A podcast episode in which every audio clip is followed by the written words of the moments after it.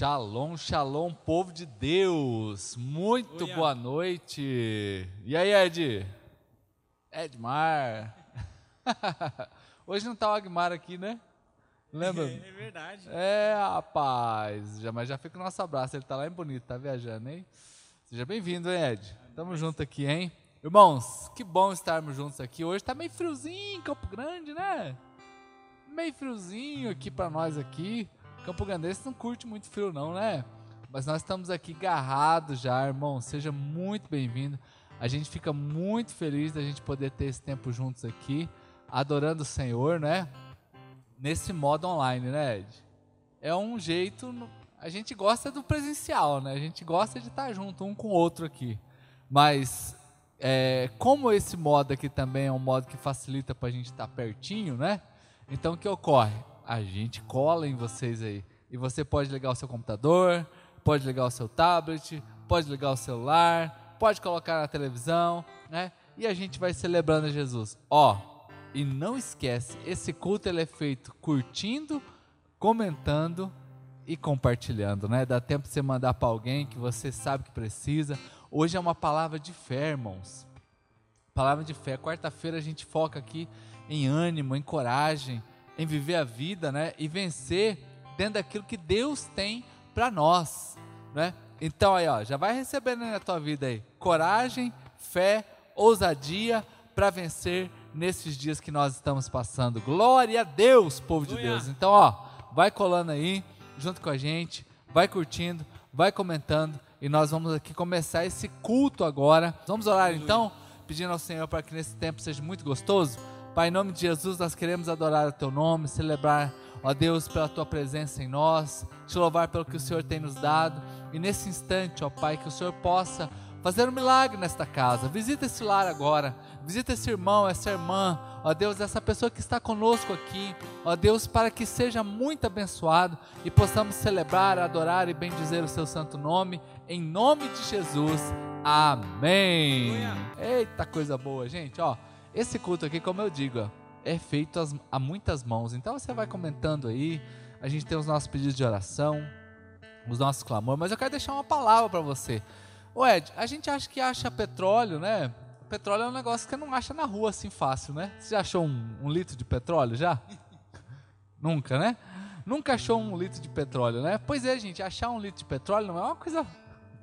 Não é normal, né? Achar uma, uma pérola, achar um, um, um quilo de ouro na rua, gente, né? Então, se eu não acho alguns tesouros fácil, então presta atenção nisso daqui. Olha o que, que a Bíblia diz. Eu vou te dar os tesouros que estão escondidos, as riquezas que estão encobertas, para que saibas que eu sou o Senhor, o Deus de Israel que te chama pelo teu nome, ó. Deus está te chamando pelo teu nome, viu, irmão, que está aqui comigo aqui, ó. Vai escrevendo aí, glória a Deus, glória a Deus, porque Deus sabe seu nome, Ele sabe seu CEP, Ele sabe seu RG, sabe seu CPF, Ele sabe o que, que você gosta, a comida que você gosta. Ele também sabe o que você não gosta. O Senhor sabe, e Ele vai te chamar pelo nome. Mas Ele está dizendo assim, ó, eu vou te dar tesouros escondidos, né? E aqui com esses tesouros, né, gente? Eu sempre digo assim, domingo eu estava pregando sobre conhecer o pastor do Salmo 23 e não apenas o Salmo 23, né? Que diz que eu posso andar pelo vale das trevas. Ainda que eu ande pelo vale das trevas, eu sei que o Senhor está comigo, né? Então, querido, olha, é, quando a gente vai compreendendo isso daqui, esses tesouros escondidos, muitas vezes são os nossos ambientes de dor. Já percebeu que quando a gente tem um tesouro que está guardado, onde a gente acha? A gente está falando aqui que eu não acho tesouro na rua. Você pode passar numa joalheria e ter ali um relógio, que é uma joia que vale uma boa grana. Mas ali não é um tesouro, ali é apenas uma pequena parte de um tesouro. Está falando que vai te dar tesouros escondidos, né? Tesouros que estão encobertos, riquezas encobertas. Quem aqui já assistiu o filme do Indiana Jones, gente? Indiana Jones, em busca da arca perdida, né? Os mais novos devem ter assistido, de repente, é, Piratas do Caribe. Mas já viu que até para a pessoa juntar uma equipe para ir atrás do tesouro é difícil, Normalmente é só ele que tem uma parte do mapa e que ele tenta juntar ali uma galera ali, mas o povo é incrédulo sobre aquele tesouro, será que existe? E na maioria desses filmes, as pessoas saem em busca do tesouro e quando pega o tesouro, acontece uma desgraceira e ele perde o tesouro. Os filmes, eles são assim, né? Então, queridos, ó, eu, eu quero fazer você nessa noite acreditar. Nós estamos numa é, é, é, expedição, Ed, uma expedição na vida. A vida é uma expedição. Desde o dia que nós nascemos é uma aventura, é uma descoberta. A gente aprende a andar, a gente aprende a falar, andar de bicicleta. Você aprendeu a tocar um instrumento. É, eu aprendi a falar em público ainda que sejam dons que Deus dá, mas a gente vai aprendendo. O Gabriel está aqui, aprendeu a operacionalizar a parte técnica de tudo isso aqui para funcionar bem. Mas, queridos, a gente tem uma vida que é uma expedição e nós temos uma jornada, uma jornada de fé. Uma jornada de fé. Então, tesouros a gente não acha fácil. Ó, você que está aí, posta aí, aí, ó, um tesouro aí, posta aí uma joia aí, ó. Usa o emoji aí, gente. Vamos participar aqui, porque esse culto ele é feito com você comentando aí e eu falando aqui de você, não é? Então, tesouros a gente não vai achar fácil, não é uma vitrine. Agora, as cavernas, onde estão os tesouros? Estão nas cavernas, estão nas minas profundas. E para entrar, Ed, tem que ter luz, tem que ter luz. Jesus já disse que Ele é, é a luz do mundo, que veio para iluminar todos os homens. Ele é a luz do mundo. Quem tem a luz jamais andará em trevas, já diz João capítulo 8, versículo 12. Quem está na luz não vai andar nas trevas, já disse Jesus. Então, queridos, para que você descubra, uh, ei, por isso que vai valer a pena, ó. Vou até pedir para o Ed aqui, né? Vou pedir para a câmera abrir aqui para nós. A gente aqui é moderno, gente. Ó, vai abrir aqui, ó. Vai ficar eu e o Ed agora aqui, ó. Vai valer a pena. Começa a cantar aí, ó. Vai valer a pena esse, Deus extrair de você hoje, no meio da dor, Ed, no meio da caverna, no meio da dor, no meio da decepção, no meio da angústia, extrair tesouros, força que você nem imagina, presentes de Deus. Canta aí esse, esse refrãozinho aí, ó. Vai valer a pena. Vamos lá? Que vai valer a pena. Isso, ó. Que vai valer a pena. Isso que vai valer a pena mesmo. Isso, cante mais, adore o Senhor. Que vai valer a pena. Oh, glória! Que vai valer a pena. Aleluia! Que vai valer a pena mesmo. Ah, é. Ó, ei, deixa o Senhor tirar esse tesouro, as cavernas da dor, da frustração, da angústia. Sabia, Ed, que apenas 5%, gente, 5% das ostras produzem pérolas. Só tem 5% de ostra que produz pérola. Por quê? O que, que é uma pérola? Uma pérola é um, um. É como se fosse uma infiltração, uma dor dentro da ostra. Para produzir uma pérola, precisa entrar ali um grão de areia, incomoda a ostra.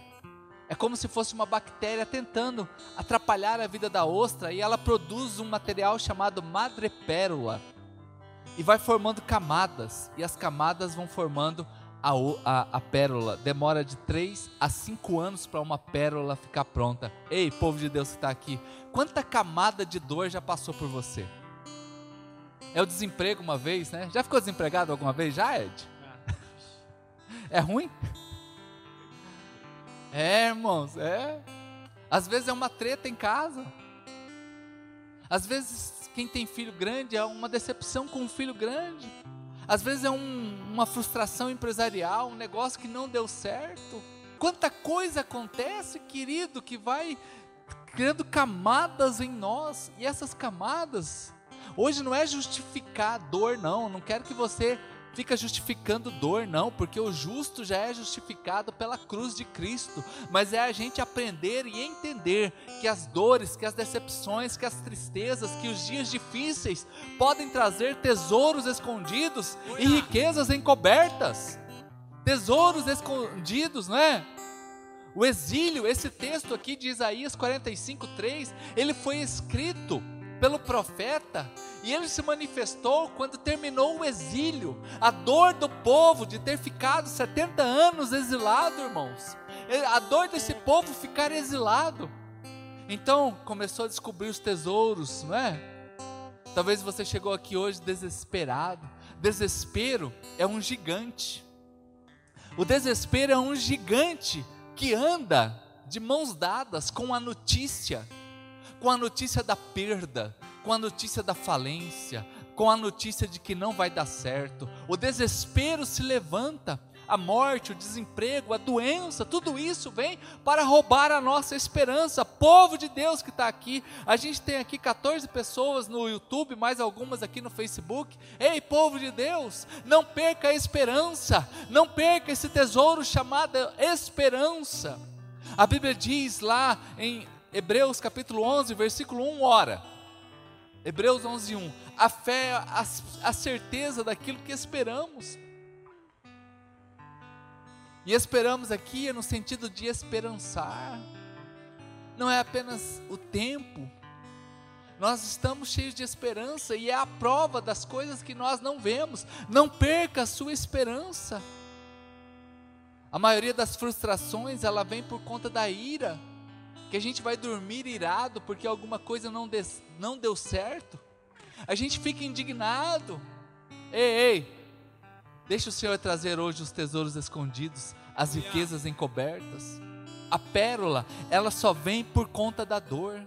A pérola, então não vamos deixar, gente, acumular lixos na nossa alma. Vamos transformar isso hoje em Deus, em grandes joias em grandes joias, uma vida de louvor. É por isso que a gente canta: vai valer a pena, vai valer a pena andar com Deus, vai valer a pena caminhar nesta época de pandemia, vai valer a pena, a pena passar por isso e viver algo extraordinário em Deus. E se você crê nisso, vai aplaudindo Jesus aí, irmãos. Bota aí a palminha uh! aí, tamo junto aí, agarrado, porque vai valer a pena. Ó, uhul, ei, ei na dor hoje, podemos achar tesouros, tesouros. Eu já disse para vocês, eu estou meio saudosista aqui dos irmãos lá de Dourados, né? Mas eu lembro que eu comecei o meu ministério todo empolgado, há quase 20 anos atrás. Primeiro campo que eu fui pastorear, né? Praticamente, eu fiquei três meses em Itaporã, mas não dá para contar. E fui o restante do tempo, dos três anos, eu fiquei em Dourados. Comecei super animado e o primeiro e segundo ano foi extraordinário, a igreja crescendo, né? as coisas acontecendo, os milagres acontecendo. Queridos, e do segundo para o terceiro ano deu tudo errado, tudo errado. Eu aloquei prédio, gente, eu também fiz umas barbeiradas. Eu, eu aluguei prédio que não era para ter alugado. Pensa assim, o povo que estava indo para a igreja, ele sumiu da igreja, Ed. Porque ficou longe o prédio que eu aluguei. Acabou que a gente ficou sem grana até para pagar o aluguel. Ou, ou, a luz, cortaram a luz da igreja, gente. Ô irmãos, dá para você, ó, tô falando aqui, ó, pro mundo que cortaram a luz da igreja. Que vergonha, né, pastor? Pois é, se você ficou com vergonha, imagina eu. Imagina eu, irmãos. Uma das coisas que eu aprendi lá na minha casa, o Gabriel tá aqui, ó, meu sobrinho, nunca chegou um cobrador na porta de casa. Nunca. Nunca. Então eu aprendi esses conceitos em casa. Aprendi na palavra. E aquilo me desanimou de um tanto, gente. De um tanto. E acabou que eu recebi um convite para vir pastorear em Campo Grande. E eu parti o Campo Grande. Quando eu recebi o convite, na verdade eu nem orei, eu só falei, amém, bora. Ai, Jesus, é, gente. Mas deixa eu falar uma coisa para você, presta atenção. Essa minha maior decepção. Hoje eu entendo isso e eu posso falar para vocês disso. Antes eu não entendia o porquê. Mas se eu tivesse dado muito certo em Dourados, eu não teria encontrado a minha esposa, que é o maior tesouro que Deus me deu depois da salvação nessa terra, é a minha família. Se eu tivesse dado super certo lá em Dourados, eu amo aquela cidade, amo aquela galera, mas se eu tivesse dado certo lá, eu não teria encontrado com ela. Então, uma dor, uma decepção que fez surgir um tesouro na minha vida. Tesouro escondido, tesouro guardado. Surgiu a partir de uma decepção, a partir de uma dor. Aquilo que para a gente é o fim do mundo, para Deus é só o ponto inicial. Eita! Uh! Gente, isso aqui é igual pescador. Não sei se o Agmar tá aí, gente. Mas pescador, o bicho é um bicho de fé, né? Ele fica ali horas, ó, com um anzol. O Rafael e a Jéssica são pescadores. O Romário é pescador. Fica horas ali com o negócio ali, porque ele tem certeza que ali vai vir um peixe.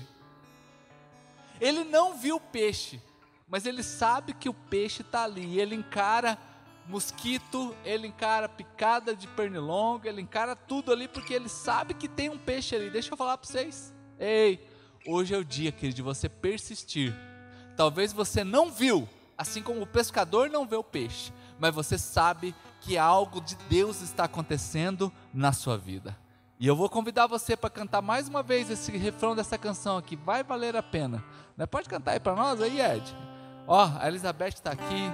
Já vou aqui mandando um abraço para a irmã Beth, a mãe da a mãe da Jaque aqui da igreja. Ô, oh, coisa boa, né? Glória a Deus. Ó, oh, Edmar é uma adoradora já abençoada. Já valeu a pena. Uh, isso. Que gente. já valeu a pena. Aleluia. Que já valeu a pena mesmo. Glória a Deus. Que já valeu a pena. Já valeu a pena.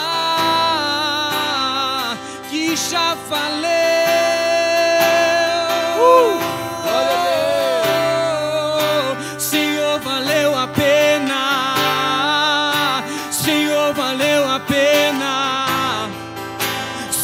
valeu a pena mesmo. Sim, Senhor, Senhor, valeu a pena.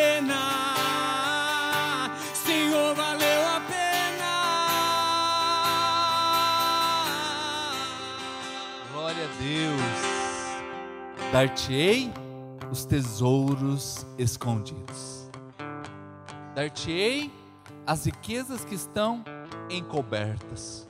Meu querido irmão que está aqui comigo nessa noite, eu quero que você realmente compreenda isso. É uma mensagem simples, é uma mensagem objetiva, mas é uma mensagem necessária para esses dias em que aparentemente não temos esperança, que parece que quanto mais essa pandemia se alastra, mais as, as pessoas perdem o seu chão, mais ficam sem expectativas. Então, do meio da dor, retire tesouros, do meio da decepção, retire riquezas encobertas, descubra coisas lindas, ainda que venha a partir de lágrimas. Por isso que a Bíblia diz que o choro pode até durar uma noite, mas pela manhã sempre virá a alegria. Aleluia! Porque a decepção, a dor, a lágrima são hóspedes. São hóspedes.